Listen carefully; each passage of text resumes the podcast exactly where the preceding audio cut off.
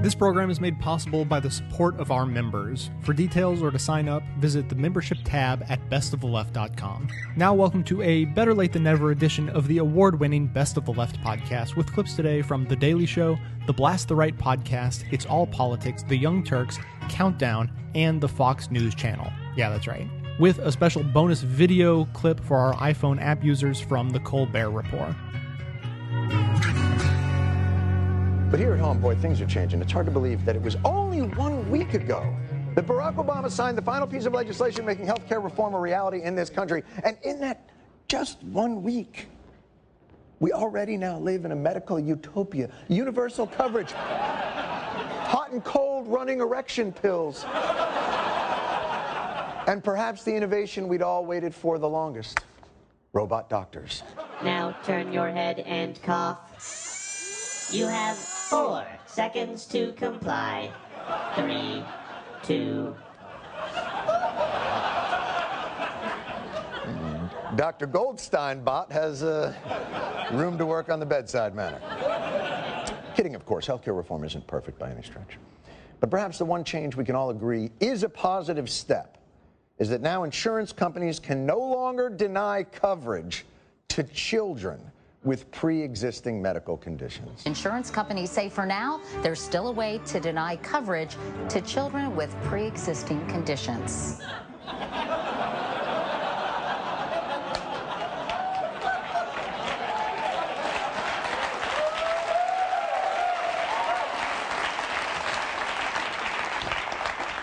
Insurance company convention in the audience. There's still a way to deny them, I guess, by only hiring the black hearted. Look, the law says you got to cover them. Some insurance companies believe they have already found a loophole. But why? Why are you looking? You may have found it, but why would you look for a loophole for that? Are, are, you worried that when you go to hell, you'd only be taking the local and you want to make sure you're going to be on the express? Why would you look for a way not to cover children? I, I, think we have footage of the uh, health insurance CEO announcing the assignment to look for these loopholes.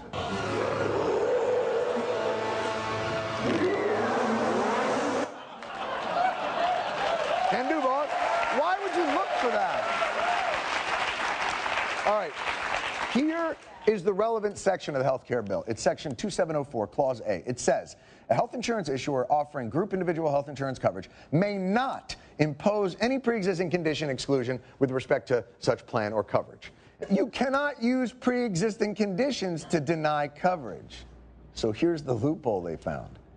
It doesn't say you can't still deny coverage, just not for pre existing conditions. For example, maybe the insurance company now has a height limit. Or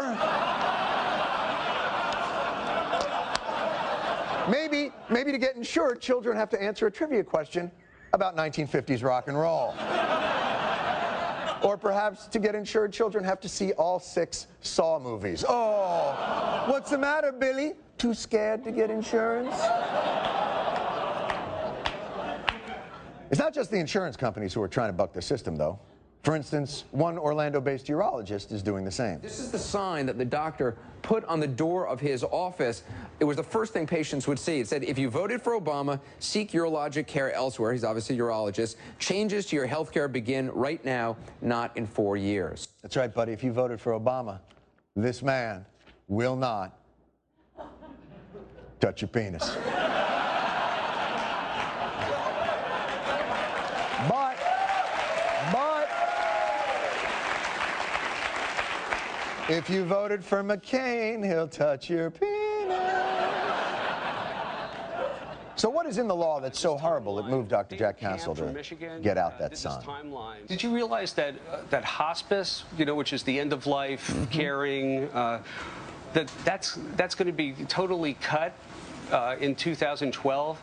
I mean, not only do they want you to die at a younger age as they as they basically ratchet down care, but they want you to die a slow and painful death Hmm. as well. I mean, this is it's horrible.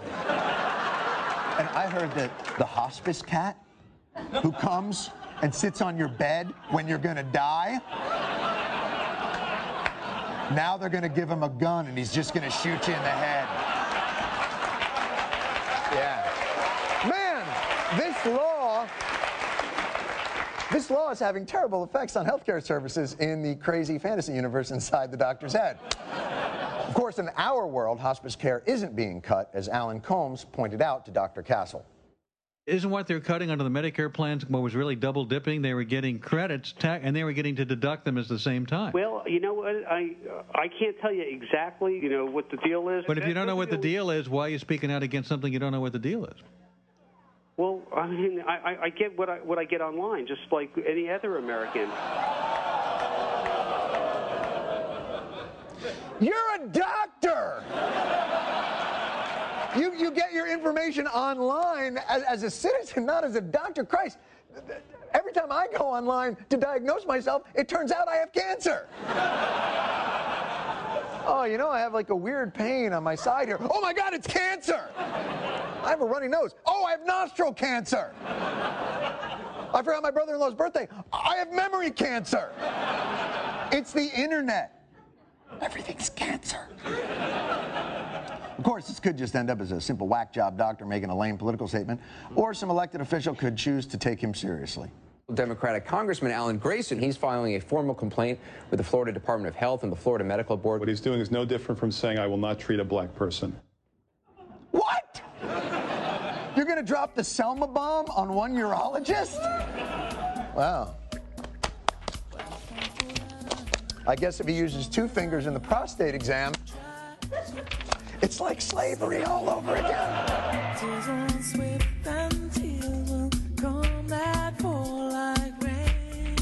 This episode is being sponsored by Audible. They're the world's largest resource for downloadable audio content like books, periodicals, premium podcasts, and more.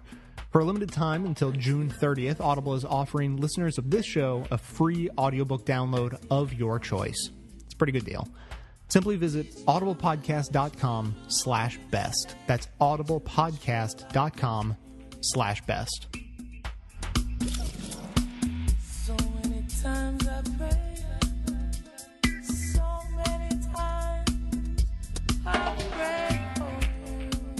Consider this the post game show to the just finished round of the healthcare debate. A bill was passed, but the long term struggle will continue. Many more rounds to go. I'll start off by sharing with you three terrific letters to the New York Times. They'll provide a springboard to discuss the broader context, including where we go from here. Here's the first letter. Quote, those who voted against this historic legislation should be forewarned. They may have scored easy, even cynical political points by opposing passage of a comprehensive and expensive health care bill. But 10 years from now, health care will be considered another bipartisan sacred cow universally popular. Forty years from now, the opponents of this bill will be remembered in the same vein as the opponents of the Social Security Act and the Civil Rights Act. I would not want to be in their historical shoes. Not just remembered in the same vein, understood to be the very same people doing today just what they did back then. It was right wingers who opposed the Social Security Act and the Voting Rights Act. And also, most germanely here, they fought against Medicare as well. Listen to what right wing icon Ronald Reagan had to say in 1961 about a legislative forerunner to Medicare. Write those letters now, call your friends, and tell them to write them. If you don't, this program, I promise you, will pass just as surely as the sun will come up tomorrow. And behind it will come other federal programs that will invade every area of freedom as we have known it in this country. Until, one day, as Norman Thomas said, we will awake to find that we have socialism. And if you don't do this, and if I don't do it, one of these days, you and I are going to spend our sunset years telling our children and our children's children what it once was like in America when men were free. Sound familiar to the current right wing scare talk? You can remind your conservative friends about the ridiculous warnings they issued about Medicare. Didn't turn out quite like they predicted, did it? In a related vein, you may have heard that one of the ways the right is continuing their fight is to challenge the health care legislation as unconstitutional. Several state attorneys general, all but one Republicans, filed suit seven minutes after Obama signed the legislation. Right wingers in the 1930s and 1960s also filed suit against Social Security and the Civil Rights Act when they were passed. Speaking of their suit against Obama's health care reform, Jack Balkin, constitutional law professor at Yale, said, quote, the attack on this bill is not merely an attack on the substance of this particular measure. It's also a challenge to understandings that come with the New Deal. Close quote. Yes, this is all part of the right's efforts to destroy the New Deal. Doubt that? Listen to Rush Limbaugh. Roosevelt is dead. His policies may live on, but we're in the process of doing something about that as well. One claim in the current court action is that the insurance mandate is unconstitutional because it exceeds Congress's power under the Constitution's Interstate Commerce Clause. Yet, a right-wing leader like Newt Gingrich included such a mandate in his own insurance proposals. But if Democrats do so, go to court. What hypocrisy. Most legal scholars, including some conservative ones, believe the present day right wing lawsuit will fail, just like the right's prior legal challenges to Medicare and the Civil Rights Act also failed. Okay, on to the second letter. Quote, I cry tears of joy for those who will be treated and cured as a result of this legislation, but I quiver and quake for those who are left in limbo between now and the proposed enactment date of 2014 for the major expansion of coverage. What of them? We cannot ignore them. We must realize that, but for a turn of fate, they could be us. This not taking effect until 2014 is definitely something we progressives should work hard to get moved up. I mean, what exactly is the reason for this long delay? I hear about, oh, it takes time to set up the bureaucracy, formulate rules, etc., etc., etc. Bull. The most recent estimate was that 45,000 Americans die every year from lack of health insurance. They don't have access to preventive health care, Diagnoses are made too late to be effective. Follow up treatment is skipped because unaffordable. Four more years would be another 180,000 dead Americans. 60 9 11s.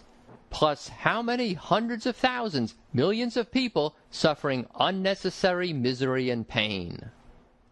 This delayed date isn't the only thing that demands our immediate attention. There will still be 23 million people uninsured in 2019.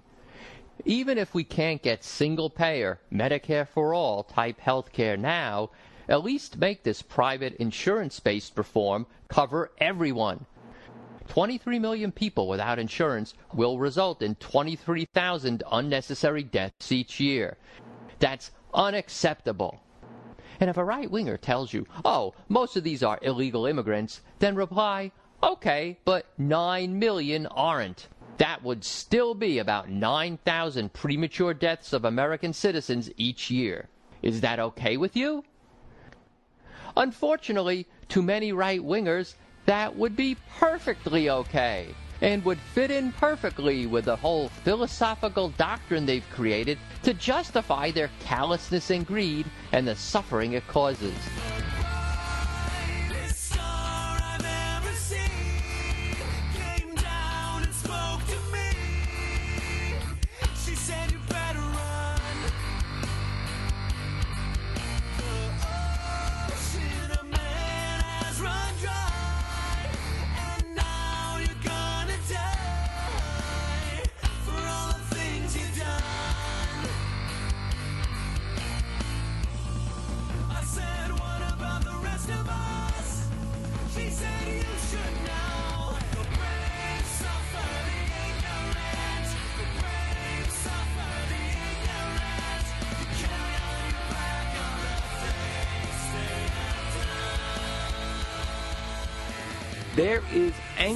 Out there that is manifesting There's itself. anger in there. Yes. There were members of the House who went up into the gallery and took the signs of the protesters who were being essentially detained and taken out and held those signs up in the place of the protesters. And remember, the incendiary language we've heard goes back to at least last September when Joe Wilson You lied. You, he yelled that you lied during a President Obama's address to a joint session of Congress. We had Alan Grayson of Florida, the Democrats, saying that Republicans want you all to die. That's their Um, health care program. Right, health healthcare program. So, I mean, the language has escalated and escalated to the point where there have been racial and homophobic epithets yelled at members of Congress. One member, uh, African American member of Congress, was spat upon. And there have been messages sent to many members of Congress, threatening messages. There were apparently nooses, drawings of nooses Jim that were sent to Jim Clyburn, the Bricks the thrown through House, windows. House Democratic Whip, number three ranking officer in the House, who is African American, and also pictures of gallows sent to Bart Stupak, who became. In some respects, the, the poster boy for a lot of the opposition to this bill when he changed sides and said, All right, the president's executive order on abortion is enough for me. I don't have to have my language in the bill. The And you know, Bart Stupak was getting hate mail Yeah, before yeah, that from- from the other from side. the other side. So Exactly. shows how ugly. And also, uh, Tom Perriello, the Democrat from Virginia, a Tea Party group put up what they thought was his home address, and it actually was the address of his brother. And it turned out his brother's gas line was severed. This is the issue. The issue is, you know, the Democrats can ask for protection. They're going to get protection for some period of time. Some of them are going to ask for physical protection. There are, as a matter of course, a certain number of threats that are made against members of Congress. That's just sort of background Every day. noise every day, Right. back through the But that's ages. true. But there has been a spike, no question. A lot of reporters are going to be out there looking for these things. We're going to talk a lot about it. It's kind of a distraction in a lot of respects from important information that needs to be getting out about what's actually in this bill and what's actually happening with it. But it is lurid, and a lot of people are talking about it.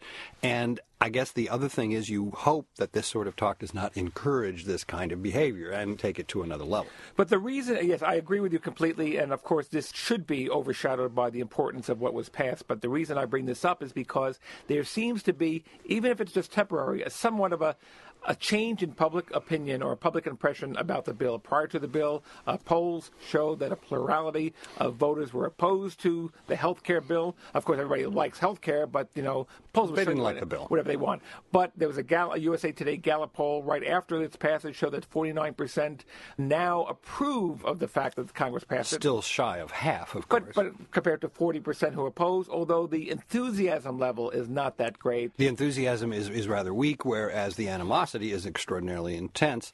Uh, at least that's the initial showing after the bill was first passed. And we had we have had a lot of talk about the polls back over weeks and months. But two points that I think that came out in the immediate aftermath of this were, first of all, the, the disjunctivity of this had seemed to be closing. That as people focused on it more and watched the debate, there was a little bit more support for the bill, a little less opposition. But also there was one poll, and I only saw one poll that did this, which surprised me because this would seem like a natural question to ask. But CNN on one of their polls said, "Do you like the bill more or less the way it is, or do you oppose it because it's not liberal enough, or do you oppose it because it's too liberal?"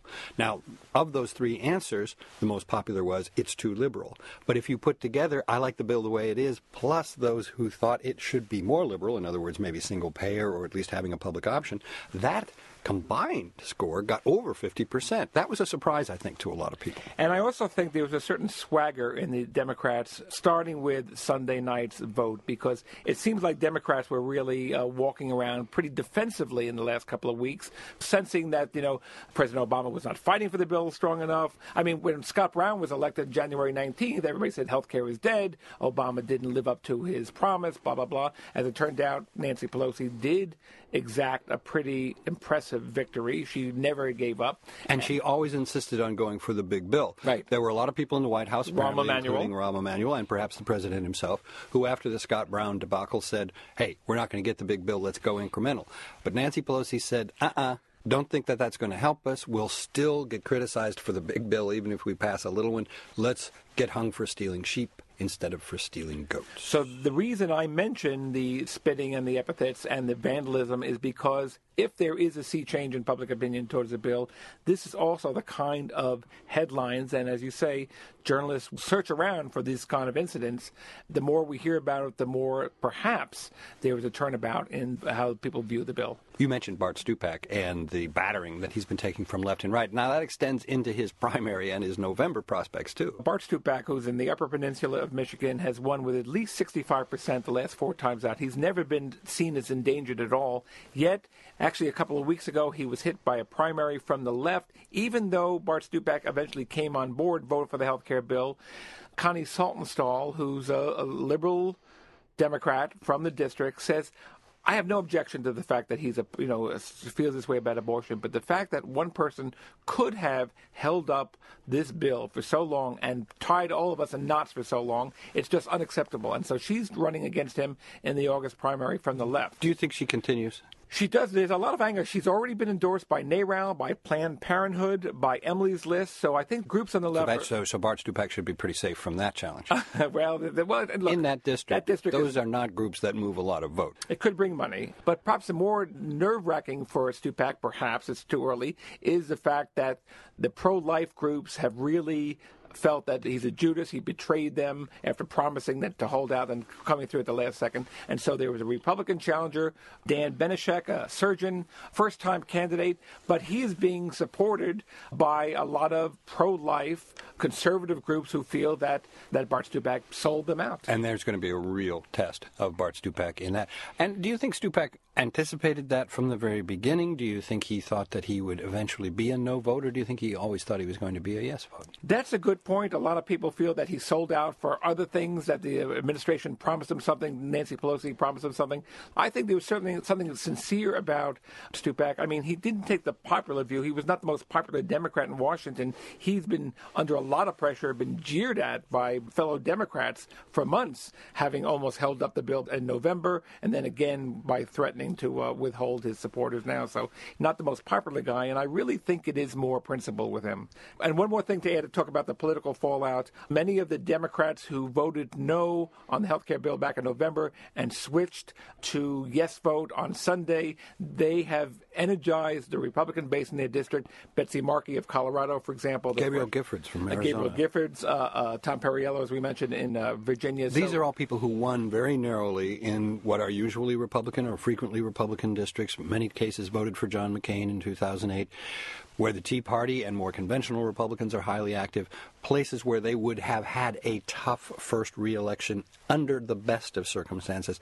These people have cast some pretty tough, pretty gutsy votes on this bill. And there are also some Democrats who could be in trouble from the left wing of their party. Michael McMahon of Staten Island has been threatened by Andy Stern of the SEIU of an independent candidacy. Jason Altmire of Pennsylvania, also who had voted no. Labor in his Pennsylvania district is looking at perhaps either a primary. It's probably too late for a primary challenge, but a third challenge in November. So Democrats are being hit from the left and right, depending on which way they voted.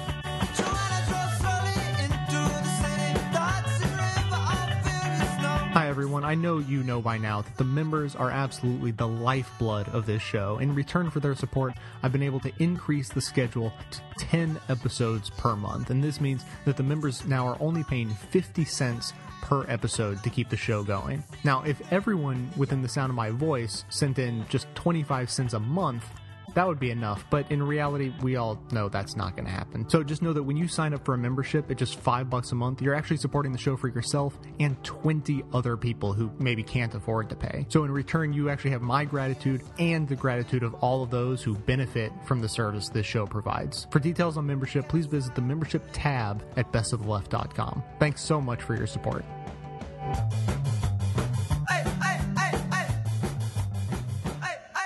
Republicans say it is not over.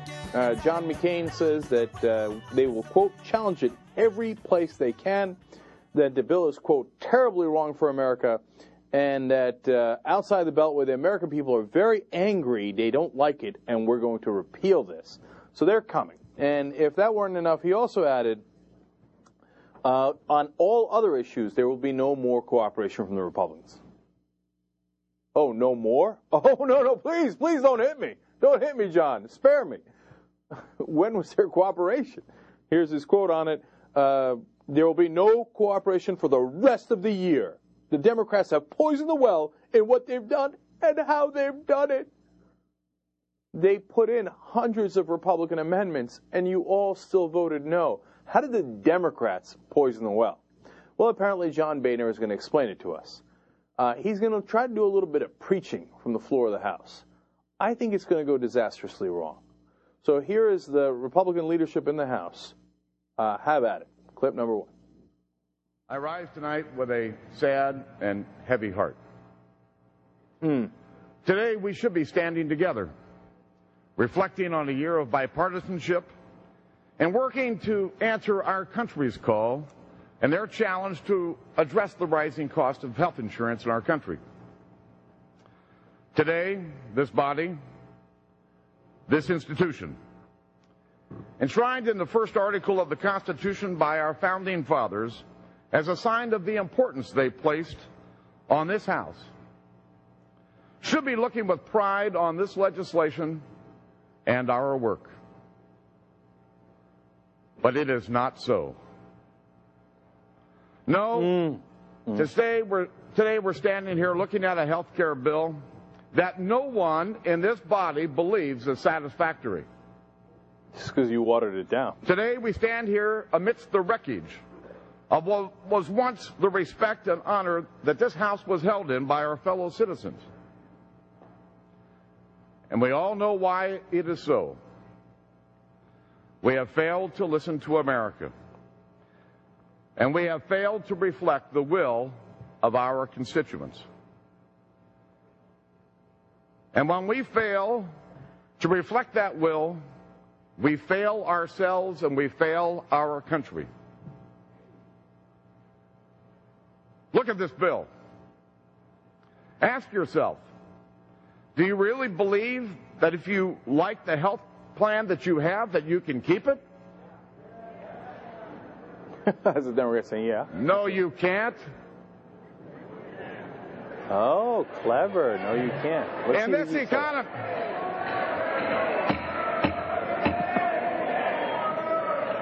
You Regular can't order, say Mr. that. In this economy, with this unemployment, with our desperate needs for jobs and economic growth, is this really the time to raise taxes, uh, to create bureaucracies, and burden every job creator in our land? The answer is no.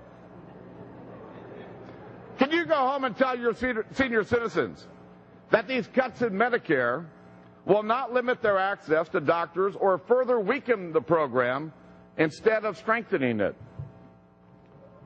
No, you cannot. Can you go home and tell your constituents with confidence that this bill respects the sanctity of all human life and that it won't allow for taxpayer funding of abortions for the first time in 30 years? No, you cannot. And look at how this bill was written. Can you say it was done openly? With transparency and accountability?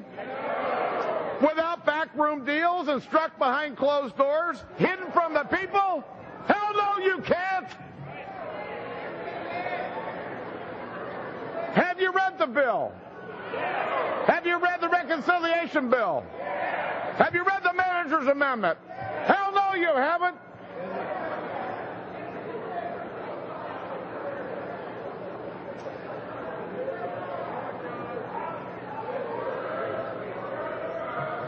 Order, Mr. Speaker.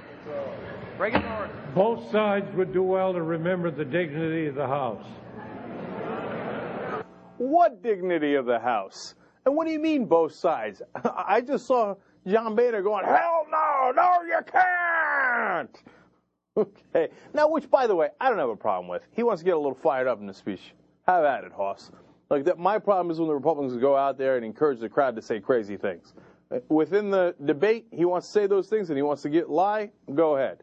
My favorite part of it is, look, dude, if you're going to give a speech and pretend to be a preacher, preacher John, and get, and rouse the crowd up on your side, you can't keep changing the slogan. You can't go, can you do it? No. And then the next time, can you do that? No, you can't. And the third time, no, you cannot. First of all, you can't have people chanting, no, you cannot. Okay? I mean, these Republicans don't know how to do it. Can we do it? No, you cannot. Oh, all right, anyway. Now, let me rip this guy up on the facts. He says, we should have had a year of bipartisanship, but we didn't. And whose fault is that, John? Like I said, they accepted hundreds of Republican amendments into the bill. Remember originally in the Senate where they did the Gang of Six and they wasted months, three, four months trying to get the Republicans to agree, and they took away their advantage. They, have a, they had 60 votes, but they said three Republicans and three Democrats in the Finance Committee. That wasn't bipartisanship enough?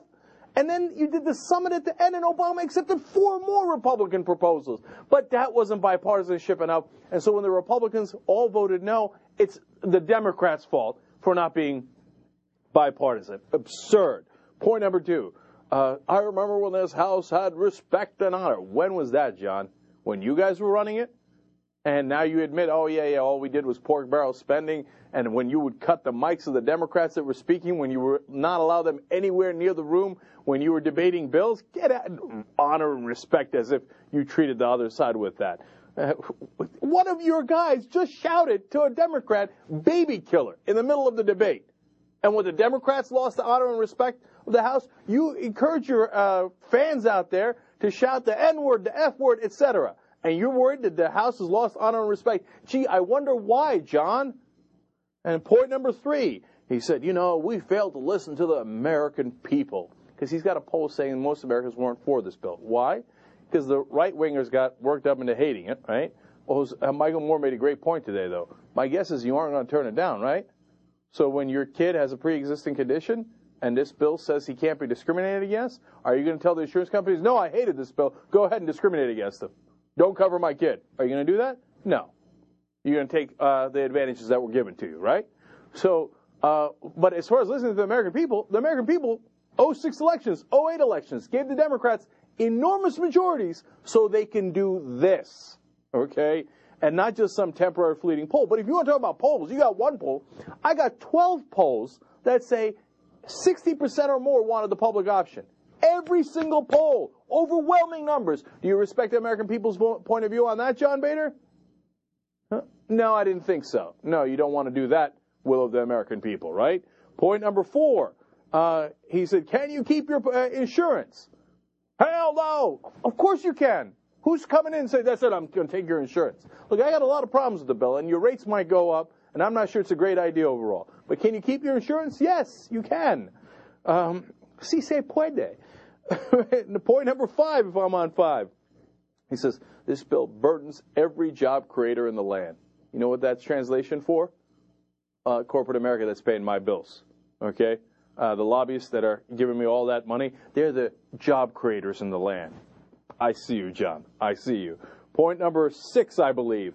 Uh, you know, we're here to uh, protect Medicare. That's what Republicans do. Oh, come on now. Do I have to get back into that? Point number seven uh, taxpayer funding of abortions.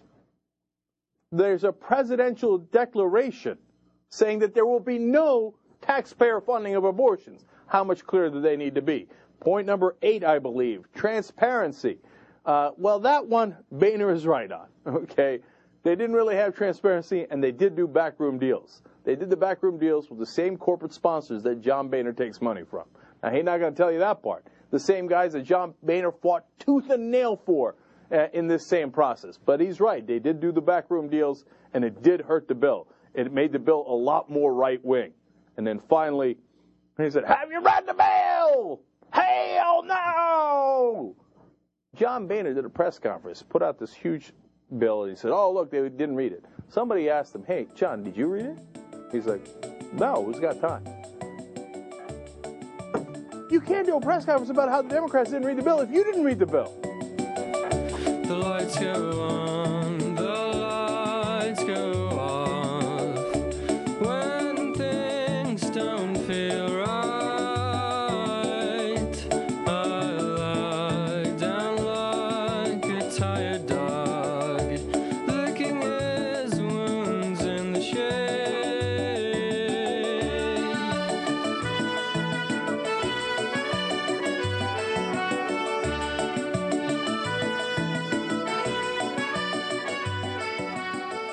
the kind of thing that the healthcare reform law was supposed to fix.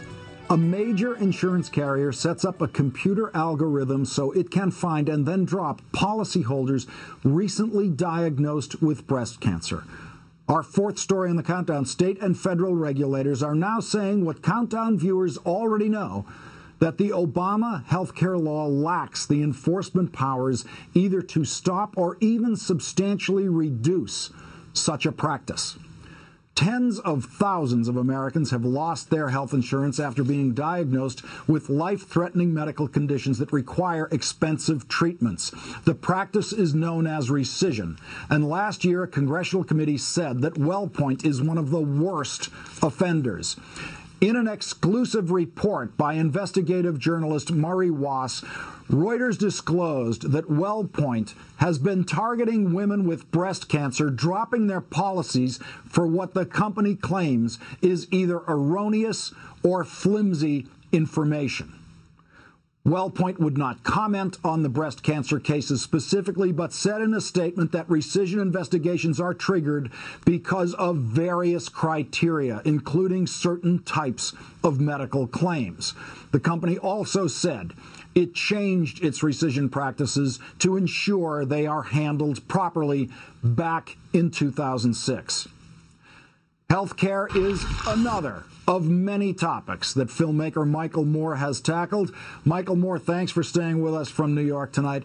Michael, do, do you like my wardrobe change? Uh, yeah, very good, very good. Uh, in the in the 2007 documentary you did, Sicko, yeah, you showed you went to great lengths to show what American health insurance companies will do when you actually, as a as a customer and a patient, when you actually start costing them money. Well, they're, they're supposed this doesn't to, yeah. surprise you at all. Oh no, no, Go ahead. no. In fact, they're supposed to do it. Uh, they're legally re- required.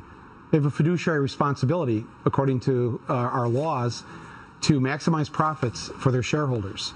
So they are legally required to do whatever, whatever they can do to make as much money as possible for their shareholders. Well, the way you make money with an insurance company is, if you're an insurance company, you try to pay out as few claims as possible and and so they have entire departments dedicated to finding any loophole or anything they can do. And this is this is the, one of the sickest stories because they they literally developed a, a software uh, program. Uh, that would that would specifically flag any woman who's diagnosed with uh, breast cancer or any problem. Uh, it could be breast cancer. Uh, it was flagged, and then they have a whole team of people then that start to look for ways to drop this woman. Uh, they don't really want to come out and say it's you know we're getting rid of her because she's got breast cancer. You know it's kind of crass.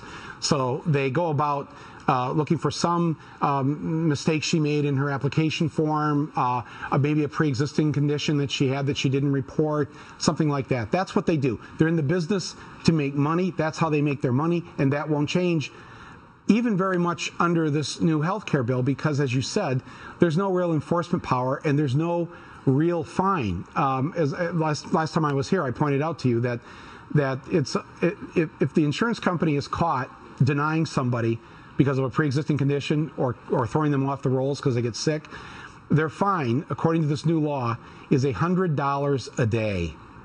One hundred dollars. That's their, now. Now, do you think they're going to take the fine, or do you think they're going to uh, pay out thousands of dollars to help you if you have cancer? I think they're probably going to take the fine, and then there's no police action on the part of the American people because there's no regulatory, no no committee, no nothing that's going to go after them when they do this. And, and can I just point out something else? Sorry, the the one hundred dollars a day thing. If you have a copy of the health care bill, you can't find that in the bill. It's so hidden the way they put it in there. I, I mean, my my team of researchers spent a couple weeks on it, and they found where this actually is going to be just hundred dollars a day, but it's not there. It's it's hidden. And in fact, if, if anybody is watching this, if you want to just get the bill online, see if you can find where that is. If you can actually find it and break the code uh, of this bill, uh, you know, send me a thing on Twitter, and I'll I'll I'll send you. I'll come over and wash your car. Okay, bloggers, Michael's giving you your assignment for the night. Uh, Michael, to go back to your original point, I think it's the crucial point here.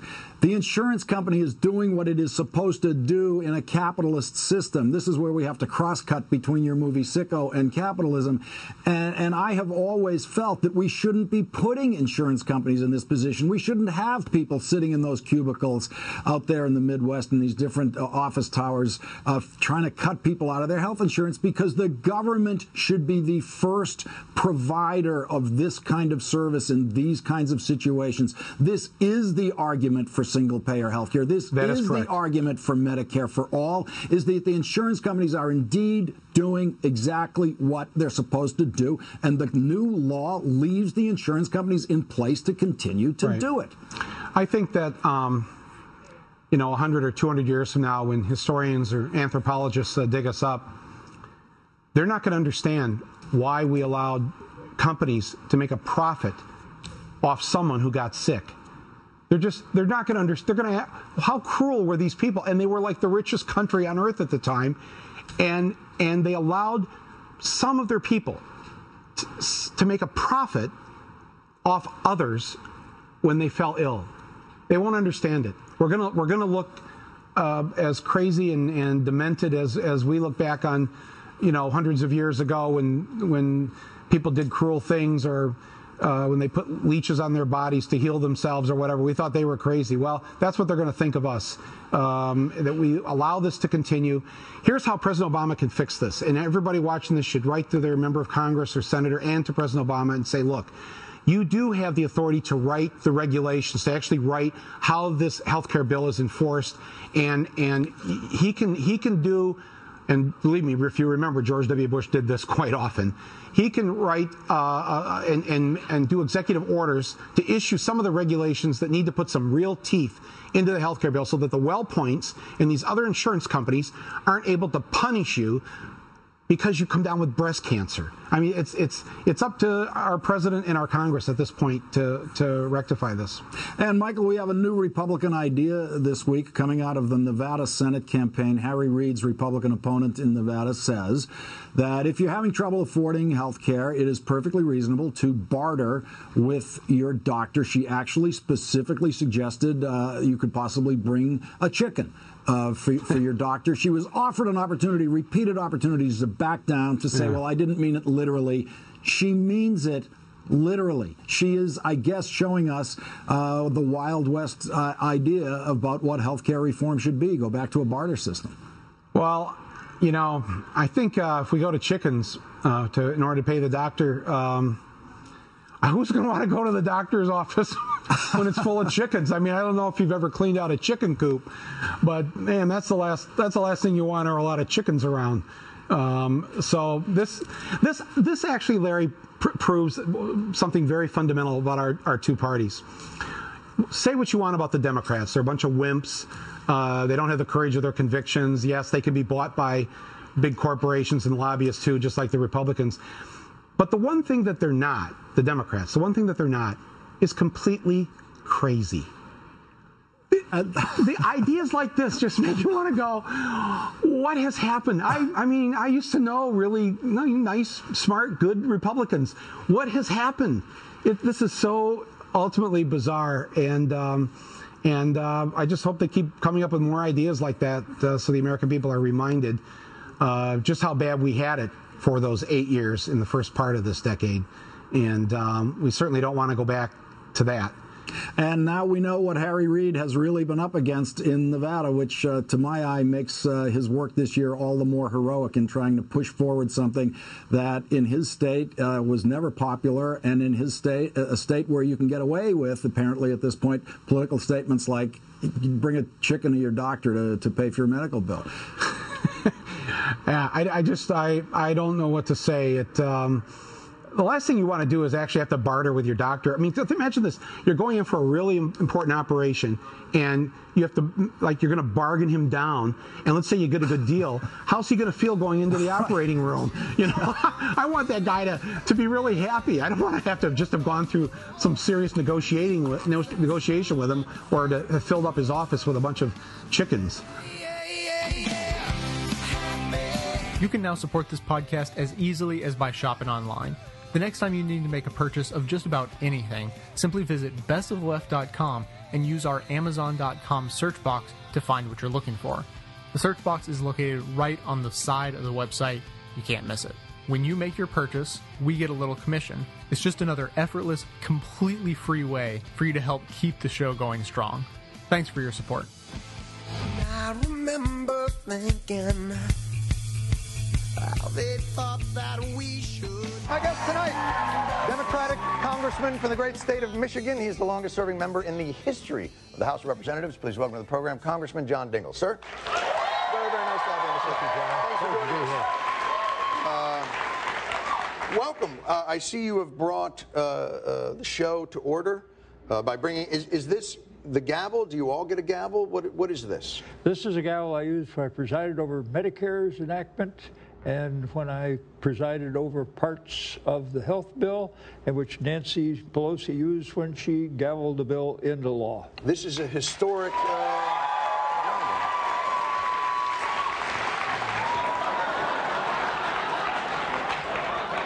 Go ahead, it'll work.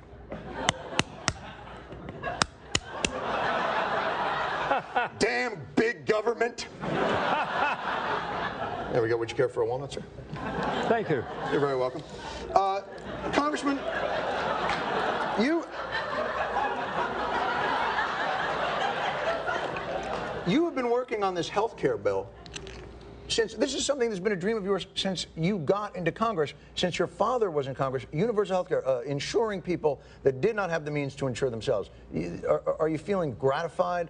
Uh, is this the way that you foresaw it happening? Did it take too long? What's, what's your feelings on this? Well, clearly it took too long, but it was a, but it was a great thing, and the country's going to like it when we finished. What about the big argument is the mandate? People are upset that the government is now telling you you have to buy uh, health insurance or they will kill you. Well. Not exactly. With a gavel. Uh, in point of fact, that is Bob Dole's idea, and and, and Mitt Romney is is a big supporter of it.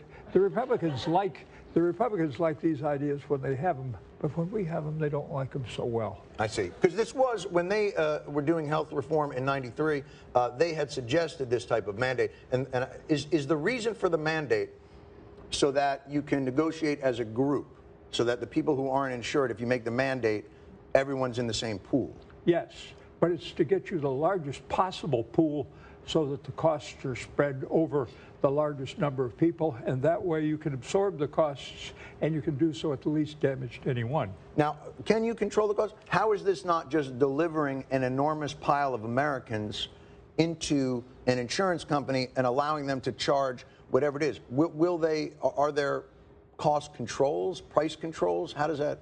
Not as much as I think we ultimately are going to need, but the hard fact is, first of all, there's going to be competition. They're going to have to do it through exchanges. And in addition to having to do it through exchanges, if they charge too much or they raise the prices too much between now and the time that the exchanges go into place in 2014, uh, there will be penalties associated with that. So that's you, you- you've taken in consideration the idea. You would have preferred there be stronger cost controls and stronger uh, penalties for the insurance companies to, to gouge For, for misbehavior, yes. for misbehavior. Will so? But you think they'll be in there?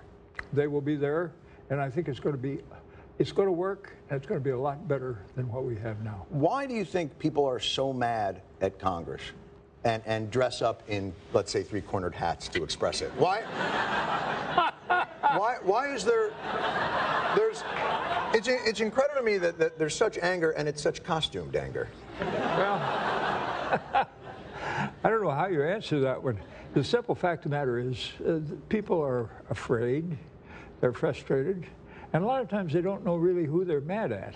For example, they're mad at everybody, um, and and and they're they're not particularly upset about Wall Street, and and and. They're raising Cain with the Congress because we had to, in, in fact, bail out the banks, or we'd have had another 1929 on our hands. Right. Now, for, in, for you, you've been there for a long time. Is this the most anger you felt from constituents, or is it just that they didn't have Twitter in 1964, and if they had civil rights legislation, I'm sure there would have been an emoticon for ending Jim Crow. Lord knows what they would have used, semicolon, etc. But you know what I'm saying. I went through the fight on civil rights. There was a lot of bitterness and anger and ill will then. There, they, the Republicans were going to repeal Social Security. They made a, a campaign issue in 1936. And they, they fought to a man, and Bob Dole brags about it, uh, Medicare. And on this one, uh, they're after us over the health care bill, but they're also now going to fight to the death against bringing some of the abuses on Wall Street under control. Now, why is it that uh, uh, there isn't that, forget about collegial nature, but uh, why can't you pick off a couple of people? Are they that disciplined in their approach to the Republicans that even one, two can't be picked off in the Senate? Um, yes.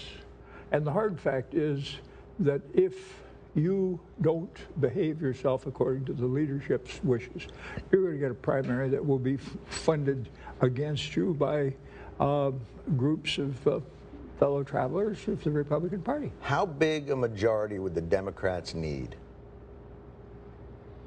98%?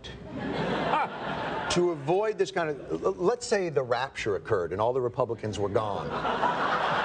would the Democrats, would, would the Democrats at that point be able to pass legislation they want?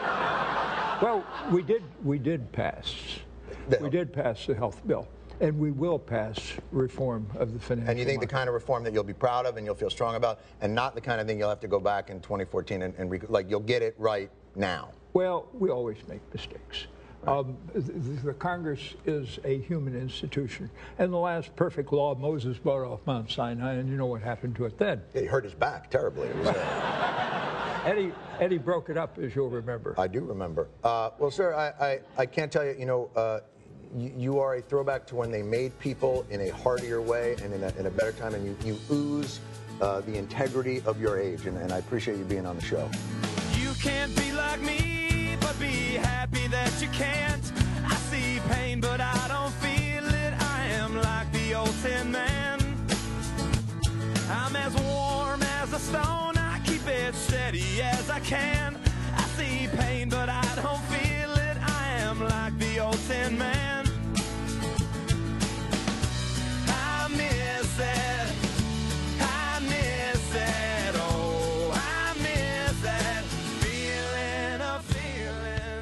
Now for the top story tonight. Very interesting political situation. Republican Senator Tom Coburn from Oklahoma recently appeared at a town hall meeting where he was questioned about Obamacare, specifically how the government will punish people who don't buy mandatory health insurance. The intention is not to put anybody in jail. That makes for good TV news on Fox, but that isn't the intention. Wow.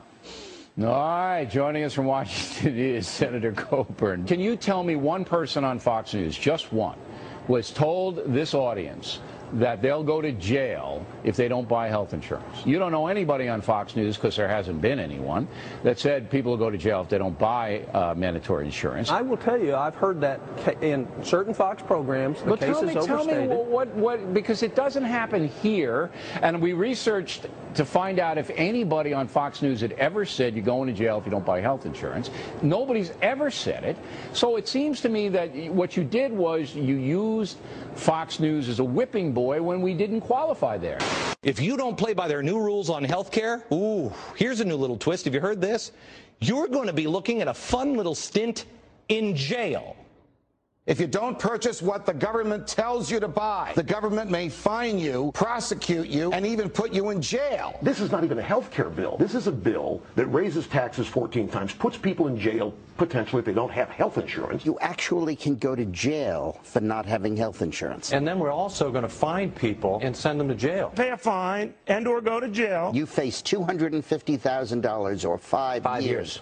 in prison. Let's if you can afford health insurance, Then you, should, and if you to get don't, you should go to jail. Now, Nancy, I'm telling you this. I'm telling you No, this. I'm telling jail, you this, Nancy. jail. Look at me. I'm telling you, Nancy, if you were to tell people that, look, if you don't go along with our plan, we're going to drag your ass to jail and we're going to fine you while we're at it, what do you think would be the reaction they'd get? I'll tell you that what is the their reaction maximum- would have been. the maximum You're crazy. They're marching older off to German Lompoc or Attica. not- Enjoy the bread and water. If you don't buy health insurance and you don't buy government-approved health insurance, we can put you in jail for up to a year. Jail time. You got to buy health insurance. If not, you could be fined, and I, I guess eventually that could lead to prison. I mean, if That's this, I, I- the way you understand it right now, could people be going to jail for not owning health insurance? There's always that risk. Young people, the question among them has gone from, oh yeah, we really need insurance to, what am I going to go to jail if I don't have it? You know, I thought the idea of health care reform was to help the uninsured. Not, well, actually, you get, actually, in some facilities, jail facilities, you can get medical There we go, care. yeah. The great thing is if you don't have insurance and you go to jail, free health care.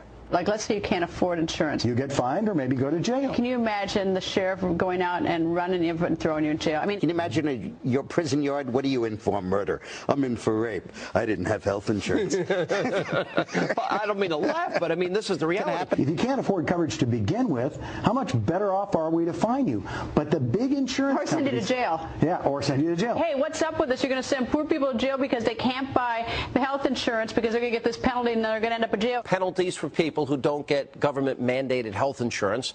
Uh, jail time? Possibility? Jail? Is we, that are, we are losing freedom. The Berlin Wall anniversary was just the other day, and these are the kinds of policies that used to be imposed on people behind that wall. One problem they're going to have, though, Sean, they're going to have to do something about prisons. If they're going to put all these people in jail, it costs $50,000 a year, so they're going to have to do prison reform. That's And probably true. Democrats don't like to do prisons. Well, put people in jail if they don't uh, get their, their government mandated health. If you don't play ball with them now, if you don't get into their government health care, there will be jail time. And that, of course, is fair. I don't have universal health care. No, let's get. Uh, well, you will soon. oh, I know, or Um, I'll go to jail.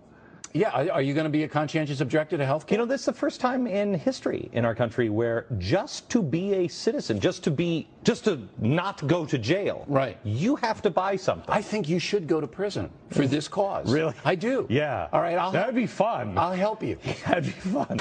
Nice attitude adjustment on Tom Coburn the other night. Last time I saw a guy with that much hat in hand, it was Oddjob at Fort Knox in Goldfinger. he looked like he was spooked, didn't he? The senator from Oklahoma, if people missed it last night, you know, had criticized Fox News about uh, uh, certain things and didn't really have his facts in line. I'll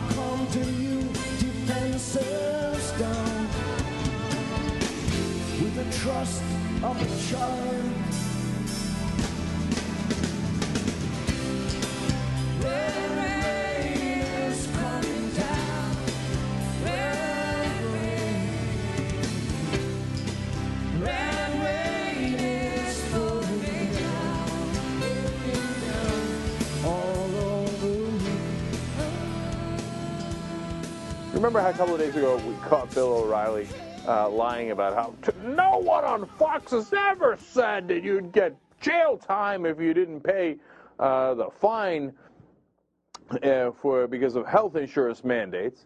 And then we played about what we played four clips, but there's many more where there's news, Fox news anchors, hosts, everybody saying, "Oh my God, they're gonna arrest you! You're going to prison."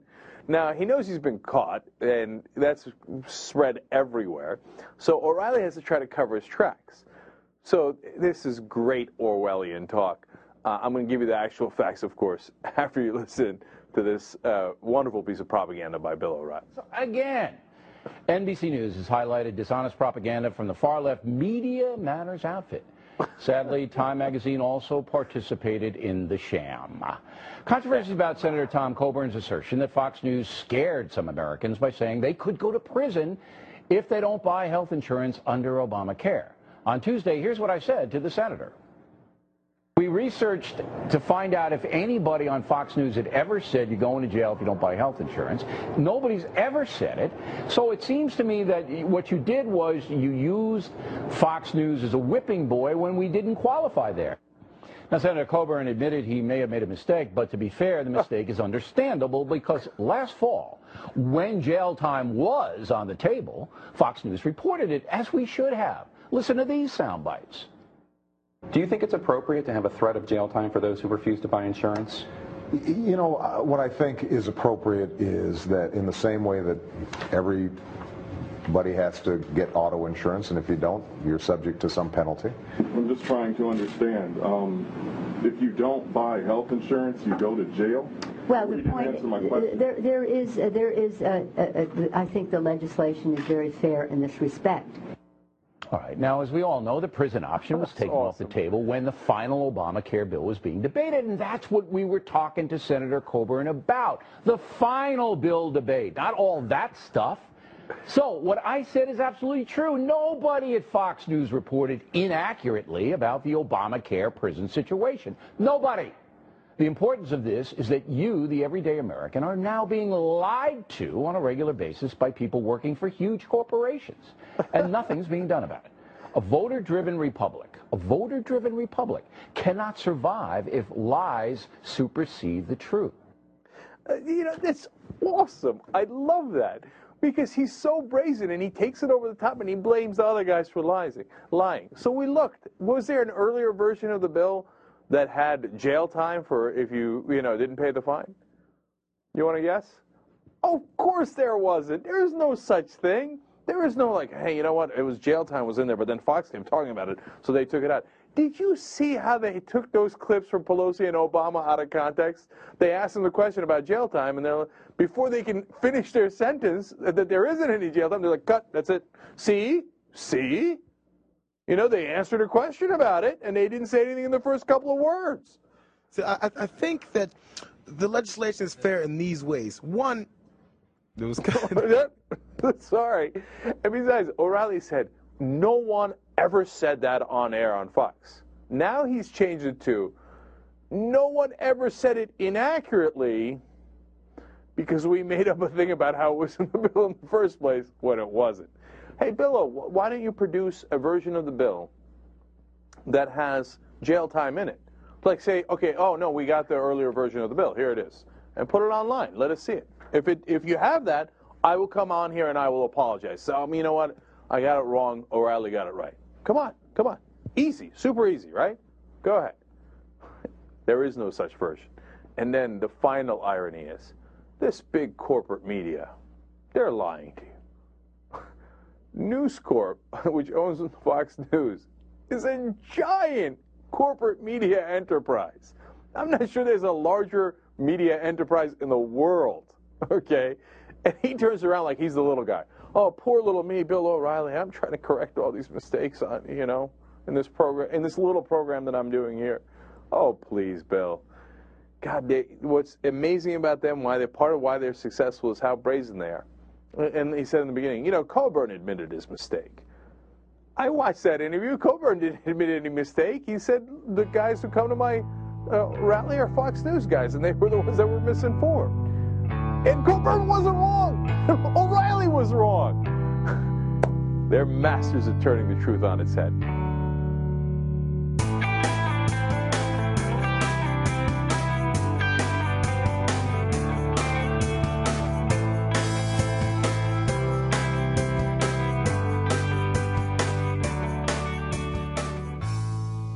Thanks for listening, everyone. Now, I want to uh, just quickly thank a couple of members, but then share with you a, uh, a bit about the fun debate that broke out over on the Facebook page uh, earlier this week. Uh, so, first of all, I just want to thank a really old school member, Arthur D., who signed up for a monthly membership way back on September 6th of last year and has been sticking with the show ever since. Huge thanks to Arthur for uh, for hanging in there, and uh, and then more recently, John H. signed up on March 26th and went ahead and signed up for a full year in advance. So, you know, huge thanks for going ahead and, you know, being such a, a dedicated member. So about that debate on, on Facebook, basically what happened was I was listening to my you know news and politics as I usually do uh, almost every day, and uh, and so there was some talk about that kid who ran out on the baseball field and got tased by the security guard. The fact that people were talking about it made me think, you know, I should go on the record. So I just uh, um, posted out there on Facebook, you know, hey, uh, I'm just going on the record. I'm against taser abuse. And, you know, on top of that, I define abuse fairly loosely. And I thought that was a pretty normal thing to say, and uh, you know most most people generally agree with that point of view. Um, but you know, luckily for the sake of debate, there was one person who was willing to take the other side, and it ended up in a with there being a little bit of a back and forth between a couple of people um, posting on on Facebook, and so the argument that stuck in my mind because I think it really um, is kind of a pervasive way of thinking that can be applied to not only taser abuse but um, uh, you know other other circumstances. And what this guy said was a couple of things. First of all, he said, you know, give give the cops a break you know they know what they're doing and we should trust that they know what they're doing and and then kind of on top of that his secondary argument was you know what would you do if you were a cop like put yourself in the shoes of the police and if you were faced with a criminal and you could either fight them hand to hand or try to wrestle them to the ground, or you had the ability to just take them down quickly and easily, what would you do? Wouldn't you want to just do the thing that was quicker and easier? And the reason that that sticks in my mind is because the answer to that question is yeah, if I was in that position, I would want to do the thing that was quick and easy. And most people's instincts would be to do that. But that which is most people's instinct is not necessarily the right thing to do as policy for a civilized society. And so, you know, it was a little unfortunate, I thought. The, the debate between these two guys on the Facebook page kind of uh, devolved into a little bit of a, you know, oh, you're a secret conservative because you want to support the police. And the guy was left saying, like, no, it's ridiculous. Like, I'm not a conservative. I just support the police. I'm happy to, to defend the guy on, on that point and say that if he's going to say, like, I'm totally liberal and, and you'd agree with me on almost everything else, but I think that, you know, the, the police should be given a break. So, yeah, you know, I'm, I'm happy to take his, his word on that and even agree that police should generally be trusted to do what they're trained to do, which is why my argument falls much more on the side of look, we just need to recognize something about tasers and train people differently. And and so so I don't think that, you know, being strict uh, on being, you know, anti-taser abuse is a liberal position and the opposite is a conservative position. I think the opposite is just a um, you know, it's it's not a liberal or conservative issue. It's it's a thoughtful or immature stance, one or the other. I think I hope that I have a, a thoughtful and mature idea about this where we've been taught for years that tasers are non-lethal, they don't hurt people, they just stun you. Makes it easy for the police to, you know, to take care of a situation quickly and easily. And then pesky facts got in the way and it turns out that people are being trained that they're so non-lethal and they hurt people so little that they use them too much. They use them on people, you know, elderly, the very young, pregnant, you know, disabled, whatever, Th- things like that that just kind of uh, instinctually turn people's stomachs. Like, how could you do that to that particular person? And then also just the idea that in very rare cases, they actually turn into lethal weapons because of some sort of like a you know a health condition with the person you're dealing with, and then all of a sudden you've you've done something that you thought was going to be non-lethal and it turned out to be lethal, and then it's tragedy. So I had this thought recently, and and I actually thought there was a, a decent comparison to compare it to the death penalty in, in from my point of view, and let me explain. Um, you know, when I was younger, obviously I grew up in a country where the death penalty was legal, and so I, you know, so so right right there, you kind of have the instinct. Well, we do it, so it's probably okay. And then secondly, you get asked the, the question, well, so if if someone kills a bunch of people, should they be killed? I'm like, well, that makes sense. Okay, yeah. And so so that is, you know, hey, what would you do? If you found out that someone was killing a bunch of people and they were likely to kill other people or do worse things to them and, you know, rape and torture people, you know, then what would you do? Do you think we should get rid of that person? Uh, well, yeah. My instinct is, yeah, we should get rid of that person. And then, you know, pesky facts get in the way and you start to learn that, well, okay, so in a perfect system, yeah, we should do that. But we don't have a perfect system, and in an imperfect system, we end up, uh, you know, having a policy where we put people to death, and then sometimes we kill innocent people. Well, so then, for me, that one fact, and you know, that you can be a lot more thoughtful about it and come up with a lot more reasons why morally a society shouldn't put people to death. But but it only takes that one for me to to then decide. Well, okay, so then we shouldn't kill people because we're going to accidentally kill innocent people. And so then you you compare that to tasers, and my thought is, look, if a if a taser is thought of as non-lethal, and then sometimes it accidentally becomes lethal, then it should just be treated as a lethal weapon. You know, uh, that that seems really really simple to me. I, I don't want to abolish it. You know, that that's where the comparison breaks down. I want to abolish the the death penalty in this country. I don't want to abolish the taser. It's obviously a useful tool. It is generally non-lethal, but since it sometimes is lethal, it should just be treated as such. That that's all I'm saying. I'm, I'm not saying get rid of it. I'm just saying be more careful. Use it when you would otherwise use a gun. So this guy on fa- Facebook, he kept making comparisons like, well, if you were faced with a you know big you know criminal and he was to uh, you know run away and be a threat to society, or you're to have to go hand to hand with him, then you still wouldn't want to use a taser, like, and the the cop would risk uh, you know injury or death. Like, well, that's a ridiculous comparison because in that comparison, then obviously you're in the right to use a little bit more force in the type of situation where you may pull a gun and not use it, go ahead and pull a taser and then decide maybe I'm not going to use this either. Just pulling it could be enough of a threat. And then the person attacks you. Well, okay, then you get to use it.